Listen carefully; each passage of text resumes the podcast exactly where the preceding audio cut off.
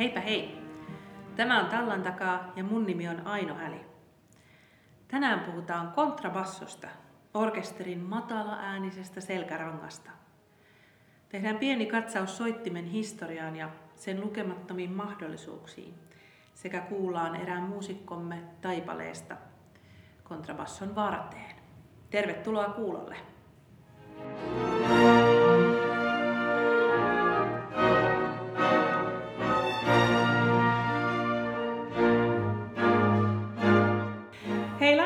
tervetuloa Tallan taakse tai Tallan takaa kurkistelemaan kontrabasson varaäänenjohtaja Julius Pyrhönen.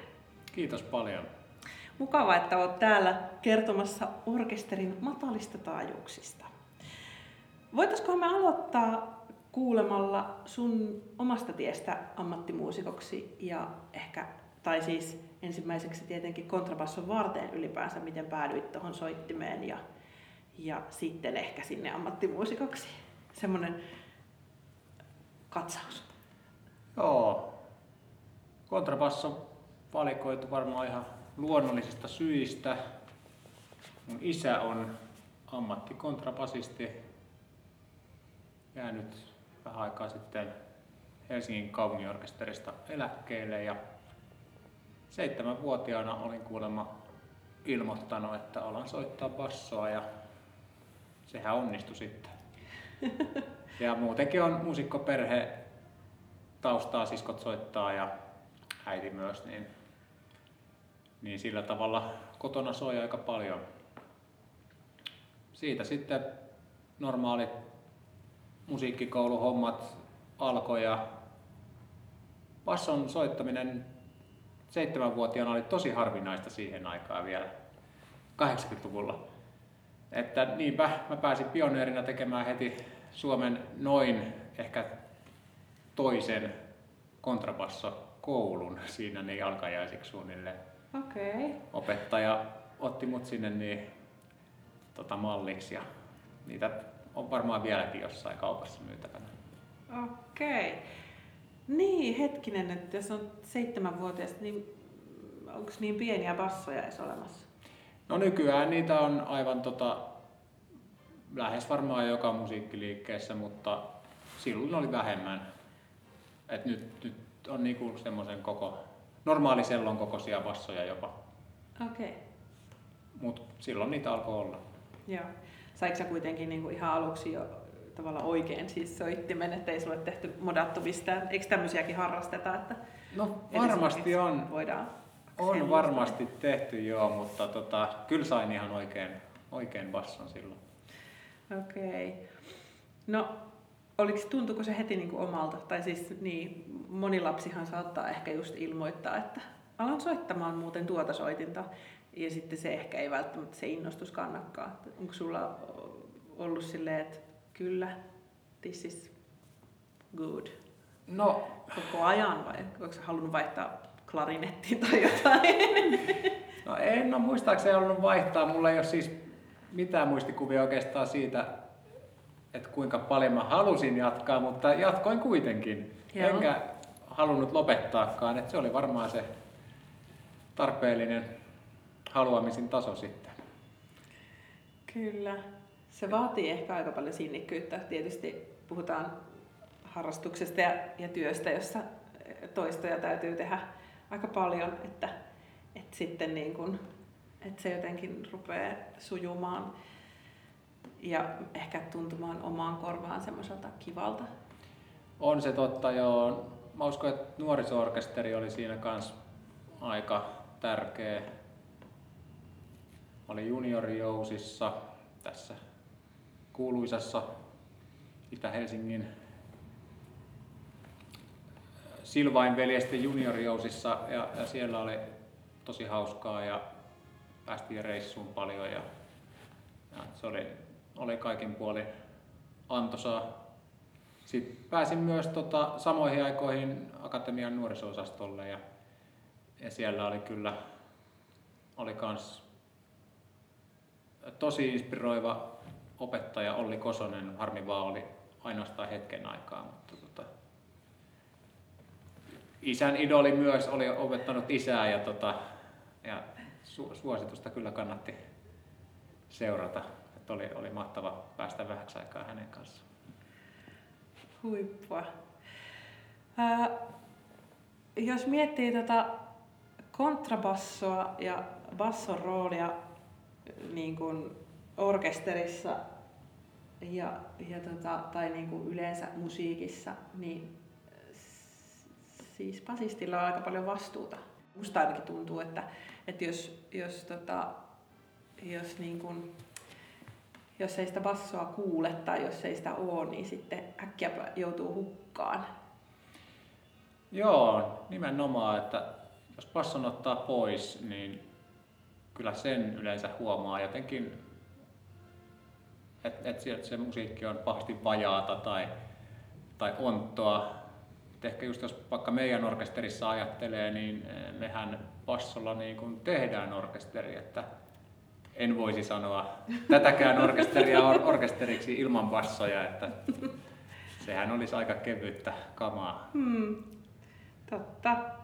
Sieltä jäisi ne mahtavat muhkeat taajuudet puuttumaan, jotka sitten kyllä täydetään sitä sointia. Joo, että se on hieno erikoisefekti, että jätetään bassot pois tai että bassot tulee, mutta että kyllä se orkesterisointi vaatii sitä niin. Ja basson päälle on hyvä rakentaa koko se orkesterin harmonia, että et niin se parhaiten toimii, että kaikki kuuntelee sieltä, niin totta kai bassojen pitää olla silloin oikeassa. Ja rytmisesti myös, että, että yleensä meillä on, on semmoinen stemma, mitä on niinku järkevää ja helppo seurata niinku rytmisestikin. Että mm. totta kai me ollaan palvelutehtävässä. Oli hyvin sanottu. Kyllä se on huomattu, että, että, että 90 prosenttia hommasta on palvelua, me joustetaan, me koitetaan auttaa, että nämä tähdet täällä näin, esimerkiksi viulistit, sitten saa loistaa ja urheilutermeen niin koitetaan pitää maali puhtaana ja antaa sitten hyökkäjien tehdä ne voittomaalit. Loistavaa. Juuri näin. Olen itse aika kova fantasia harrastaja ja katsonut tätä Game of Thrones-sarjaa ahkerasti. Mulla tuli, mä en tiedä onko tämä kenenkään mun mielestä loistava vertaus, mutta mulla tuli tällainen vertaus mieleen, että kontrabasso on oikeastaan vähän niin kuin orkesteri yövartio, että se pitää niin kuin, se pitää todellakin, tai niin kuin ehkä just tämä maalivahtivertaus on myös ihan toimiva, että, että niin kuin, niihin, niihin nojataan ja niihin turvaudutaan. Mulla on vielä Game of Thrones kattomatta, että nythän sitä voisi aloittaa, kun kun tässä näin kesälomalla voi olla aikaa. Aivan totta. No niin, siitä lämmin suositus. Ja erityisesti sitä yövartion toimintaa kannattaa seurata. Pistetään korvaan Joo. Tuota niin, niin, mutta siis joo, kontrabassolla on oikeastaan aika mielenkiintoinen, jos miettii niin sen historiaa sillä tavalla, että miten, se on, miten me oikeastaan ollaan saatu koko moderni kontrabasso, koska sehän ei olekaan niin kuin ihan tyypillisesti tai ei silleen puhtaasti kuulu jousisoitin perheeseen, vaan se on soluttautuja. Haluaisitko kertoa meille vähän kontrabasson niin kuin evoluutiosta tai historiasta? Joo, se on todella varmaan niin mutkikas ja, ja tota, hämärän peitossa, että mit, mitä kaikkea on tapahtunut. Sanotaan, että kontrabasso on, on niin kuin kahden eri soitinperheen tämmöinen risteytys, gampaperhe ja viuluperhe. Hmm. Gampaperhe on niin kuin semmosia kitaroista varmaankin kehitettyjä nauhallisia soittimia, joita soitetaan jousella, yleensä kvarttivirityksellä tai tersikvartti ja, ja niissä on tota, vähän niin kuin pehmeämpi ääni kuin viuluperheen soittimissa. Silloin joskus 1400-luvun lopulla niin käytettiin monenlaisia hmm. jousisoittimia, kielisoittimia. Ja sitten varmasti mahdollisimman matalia ääniä sieltä koitettiin rouhia. Ja tota, näähän nyt kehittyi myös eri puolilla Eurooppaa samanaikaisesti ja vähän eri suuntiin. Sitten lopulta kielen pudontatekniikkakin kehittyi ja saatiin metallia niiden suolikielten päälle. Niin se taas auttoi just nimenomaan matalien äänien soittamista. Että saatiin lisää massaa kieleen ja sitten saatiin niinku ylipäänsä se ääni kuulumaan jonnekin. Joo. Teillä toimii mun ymmärtääkseni täällä orkesterin suojissa kohtuullisen tämmöinen aktiivinen, tai ainakin jollain tavalla aktiivinen kampa-kerho. No kyllä joo. Meillä on useampi soittaja täällä, jotka harrastaa näitä gamba tai, tai tota sen perheen soittimia, että, että mulla on violoone soittimia kotona, mä oon opiskellutkin Pietarsaaressa työn ohessa yhden tutkinnon niiden kanssa ja on ollut hirveän tyytyväinen, että soitetaan suolikielillä gamba musaa ja otetaan sitten välillä niitä viulujakin sinne. Kuinka ystävällistä? Vähän soittamaan räikeimmällä sävyllä sinne joukko. Joo. Niin violone on, eikö jonkun tällaisen artikkelin siis luin, jossa spekuloitiin juuri sitä, että se olisi ehkä niin kuin se kontrabasson tavallaan esikuva, tai siis niin kuin, että se on se kampaperheen matala äänisin soitin, ja siinä jotenkin ainakin jotkut on nähneet, että, että se kontrabasso ikään kuin olisi sit siitä violonesta joku olisi saanut idean, että hei tehdään, vähennetään vähän kieliä. Eikö kampassa ole tyypillisesti, tai kampaperheen soittimissa siis seitsemän kieltä? Ja... No sekin on vaihdellut ihan hurjasti. Niitä okay. on varmaan siis niitä eri kieliversioita ja virityksiä on varmasti siis sata. Huu, hurjaa. E, et, aivan kummallisia systeemejä on käytetty ja, ja kontrabassossakin on ollut kolme kieltä ihan pitkäänkin. Ja, ja tota, kolmella on päässyt aika pitkälle toisaalta. Et kun laittaa ne vaan sinne niin aika matalalle, niin siinähän on kaikki äänet jo käytössä. niin. Mutta tota, joo, nykyisinkin kontrapasseja on todella eri mallisia. Hmm. Ja, ja niissä on kampa-tyyppisiä ratkaisuja ja viulun näköisiä. Et nämä ulkonäköasiat menee ristiin, että voi olla ihan mitä yhdistelmiä vaan. Ja sitten toisaalta tota, kontrabassothan on niin kuin syvempiä kuin viulut joka tapauksessa, että et sitä niin kuin kaikkoppaa tarvitaan siellä enemmän. Mm. Ja ne on joka tapauksessa tota, kompromisseja, koska siihen kontrabasson äänialaan tarvittaisiin kolme metriä korkea soitin. Niin... Joo, sit pitäisi olla joku henkilönosti, että sitä olisi jotenkin voisi soittaa. Ja, kaksi, ja kaksi soittajaa. Niin, kaksi soittajaa, joo. Ei siinä nyt riittäisi kenenkään mikään niin kuin, joo, hämmentävä ajatus. Mutta joo. Mut, kyllä se, joo. Ja sitten nämä nimiasiat on vielä niin kuin myös historioitsijoiden kynästä välillä, että että on saatettu samaa soitinta kutsua monella eri nimellä vaikka naapurialueilla ja Aivan. nyt koitetaan jotenkin ottaa selvää, että mitä ne nyt on tarkoittanut ja kuinka monta kieltä ja mikä viritys on ollut käytössä. Ja nykyäänkään ei ole vielä siis mitään standardimallia kontrabassolle, että katsotaan myös, että minkä kokoinen soittaja on ja mitä musiikki se haluaa soittaa. Niin Aivan. sitten etsitään sopiva soitin.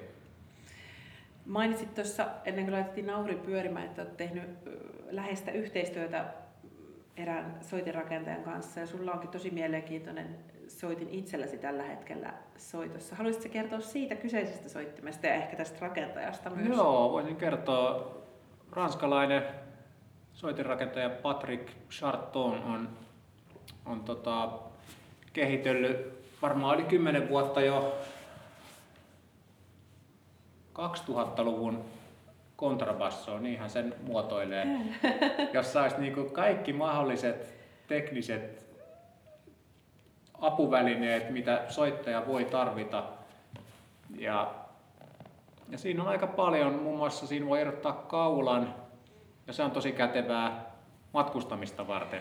Hmm, tulee mieleen tässä eräskin episodi viime kesältä, kun piti saada orkesteria tuonne Saksan maalle ja kuinka sitten kävikään. Hmm.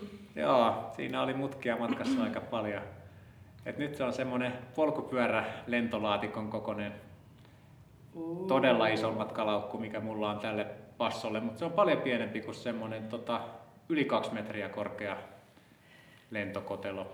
Sitten mulla on kaksi eri kaulaa tosiaan tähän soittimeen, koska orkesterissa kaivataan hyvin usein niitä matalia ääniä ja siihen on kehitetty viisikielinen kontrabasso sitten, että saadaan normaali kontrabasso on yleensä nelikielinen, Joo. päästään sinne ehen asti ja sitten viisikielisellä vaikka kvarttia alemmas subkontra h Siis ymmärsinkö mä oikein, että sä voit vaihtaa siihen niin kuin samaan koppaan kaulan ja sitten se kielisyys vaihtelee sen mukaan? Joo, siihen vaihdetaan talla myös. Et No niin, on tietysti. Neli, voisi olla samallakin tallalla, mutta tämä on ihan kätevää, kun voi vaihtaa sen tallan ja sitten siinä on oikein määrä koloja, koloja tota kielillä. Ja tämä vaihto tapahtuu alle viidessä minuutissa soitto valmiiksi. Aika hurjaa. Se on kyllä mahtavaa. Joo. Eli terveisiä Ranskaan. Hienoa keksintötyötä ja rakennustyötä. Kyllä, ja sitten siinä voi vielä säätää sitä kielten korkeutta suhteessa otelautaan ja sitten niitä kaikkia paineita, että minkälaista sointia haluaa. Okei. Niin tota, jos haluaa semmoisen tota, lähes sirkkeli soundin, että varmasti tulee sieltä niin musiikkimassan läpi, niin se onnistuu. Okei. Tai jos haluaa vähän silkkisempää, niin sekin onnistuu ja, ja kaikkia näitä tarvitaan joskus. Aivan. Ja mä olin ikään kuin ajatellut, tai siis niin, että ky- kysyä sulta, että onko jotain, mitä ei ole vielä nähty ja mitä uumoilet, että nähdään, mutta tässähän tämä nyt ehkä tulikin. Onks, on ehkä vaikea kuvitella, että voisiko nyt sitten vielä niin kuin soitirakennusta jotenkin kehittää tuosta eksoottisempaan suuntaan. Niin, no tuli tässä mieleen, että tietysti sinne voisi alkaa laittaa tietokoneita, että et se niinku ohjelmoidusti säätäisi sitä soitinta niinku kappaleen Mm. kuluessa Toden totta. optimaaliseksi juuri siihen paikkaan. Mutta jotenkin jos mietin tuota, siis just tuota sun soitinta esimerkiksi, niin sehän näyttää kyllä niin kuin tavallisen kuolevaisen silmään ihan kohtuu normisoittimelta. Siis en ole edes tajunnut, että siinä on tällaisia optioita, että sitä Joo. voi niin kuin, ainut minkä hoksasin tässä nyt, kun tehtiin yhtä konserttitallennetta, että se on niin kuin, se, se koppa on muotoiltu niin, että sä saat sen seisomaan tavallaan omilla jaloillaan sen soittimen ja mä ajattelin, että toi on aika hieno. Mutta siinä oli niin paljon kaikkea muutakin. Wow. Joo, tämä on ollut yleensä vaikuttavin niin, osuus tästä näin, että se seisoo itsekseen. kyllä. Tota, niin, niin, en tiedä jotenkin, menisikö se liian, liian skifi-hommiksi sitten, jos niin kuin akustista soitinta, no, se, ne on varmaan makuasioita. Ja, ja tietysti ehkä silleen niin kuin myös soittaja, niin kuin, että, että mitä itse kukin soittimeltaan haluaa. Niin, kontrabassohan toimii kaikissa genre, genreissä, että Mm. toisissa genreissä varmaan ollaan vastaanottavaisempia Totta. teknologisille innovaatioille. Että, Kyllä, varmasti näin. ja basistit kuitenkin ajattelee myös sitä omaa äh, soittomukavuutta ja ihan niitä mahdollisuuksia, että jos saadaan lisää ääntä, Mm. niin sit sitä ehkä mielellään otetaankin, jos, jos on joku ratkaisu olemassa. Aivan totta. No minkälainen, niin kuin jos miettii tuollaista vaikka sointi- tai sound-ihannetta, niin minkälainen sun mielestä optimaalinen soundi voisi olla tai on? Onko tämä basso nyt, mikä sulla on, niin onko se sellainen, että, että susta tuntuu, että siinä on nyt kaikki kohdillaan soinnillisesti vaikkapa? No joo, tämä on vielä aika uusi, ollut puolisen vuotta mulla ja tässä on just parasta se, että, että mä voin tosi paljon vaihtaa sitä soundia siinä. Et vähän säädä vaikka sitä kielten kulmaa taikka kiristän pinnan äh, tota, kireyttä, niin soundi muuttuu tosi paljon. Ja eri biiseissä niin tarvitaan erilaista sävyä. Orkesterissa yleensä vähän tota, blendaavampaa ja sitten jos soittaa soolona, niin sitten saa olla tosi kirkas ja, ja nopeasti syttyvä. Että, et kyllä mulla varmaan aika kirkas sointi ihan on kaiken kaikkiaan, mutta kyllä se vaihteleekin tarpeen mukaan. Niin, aivan. Riippuen varmaan just siitä ohjelmistosta, mitä No no niin. niin.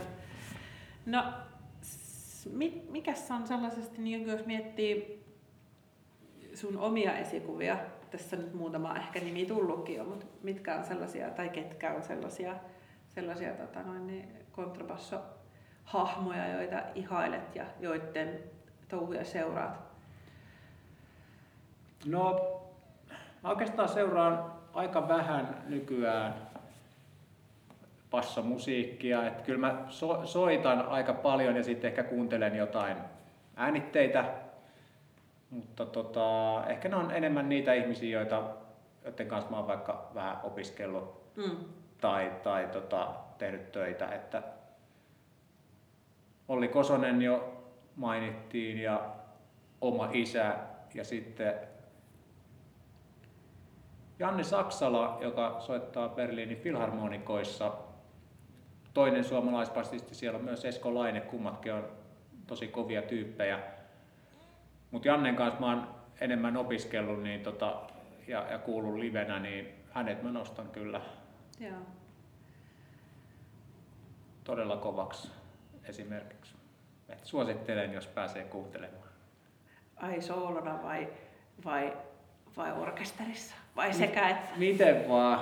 Okei. Jos soolona pääsee, niin sitten ainakin, koska orkesterissahan on niitä mahdollisuuksia useamminkin. Mm. Berliinissä aika paljon konsertteja. Jep. Pistetään korvan taakse. Joo. No entäs mikä on sellaista musiikkia, mistä sä, mitä sä niinku kaikkein mieluiten soitat? Hankala kysymys. Ää, mulla ei ole oikein semmoista ihan lempimusaa. Ää, kyllä se on niinku se, se kappale, tai joskus mä oon niinku opiskellut jotain tyyliä, niin sitten mä oon vaan soittanut niitä kappaleita ja, ja tota, ehkä oppinut tykkäämään. Et, ei mulla oikein lem- lempimusaa sillä tavalla. Nyt viimeksi mä oon soittanut ihan huvikseni pahin soolosellosarjoja. En edes mitenkään systemaattisesti, mutta se on mukavaa ajanvietettä. Aivan. Eli aika silleen, ehkä voisiko, voisiko tästä nyt tehdä tällaisen, että olet aika kaikki ruokainen. Kyllä joo. Joo. Okei. Okay.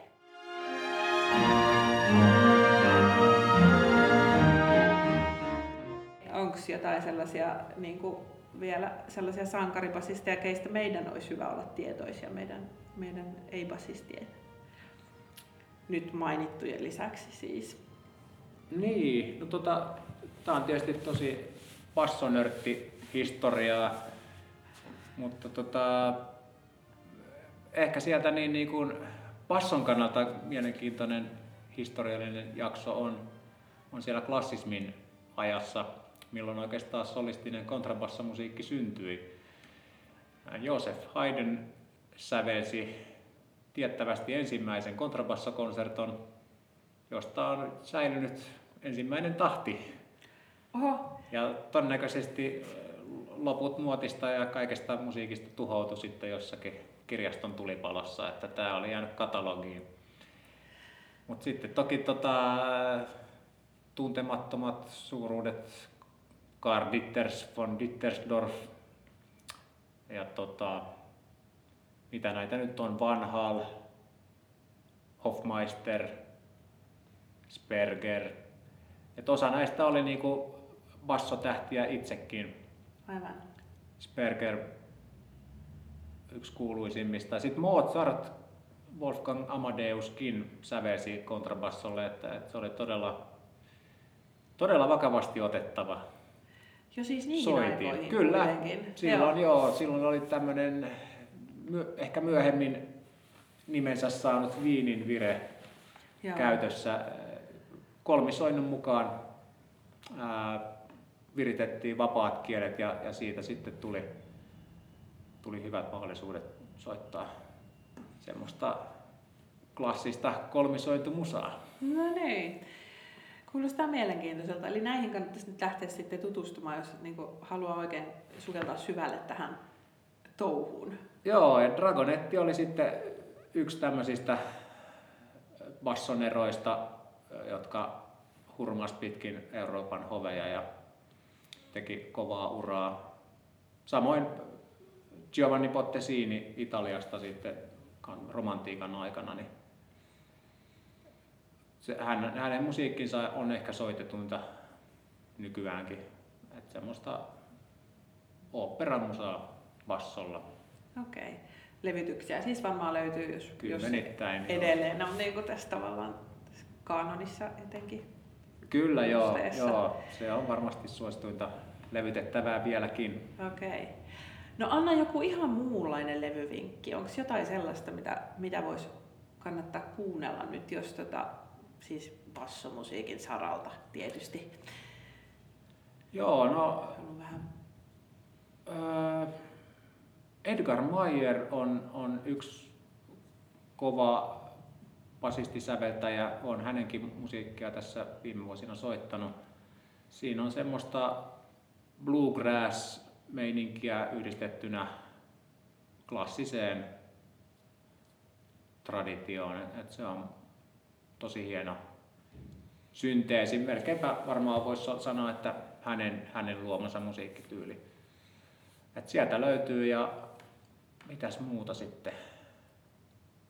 No sanotaan tämmöinen Suomi-kytkös. Eino Juhani Rautavaaran kontrabassokonsertto on mielettömän hieno. Ja mainitsemani Olli Kosonen kanta esitti ja, ja siitä on tehty levy. Sekin kannattaa kuunnella. No niin, tässä tuli loistavat levyvinkit. Kiitos Julius. Tämä oli loistava öö, tämmöinen perehdytys mataliin taajuuksiin. Ja kiitos, että kuuntelit. Kiitos.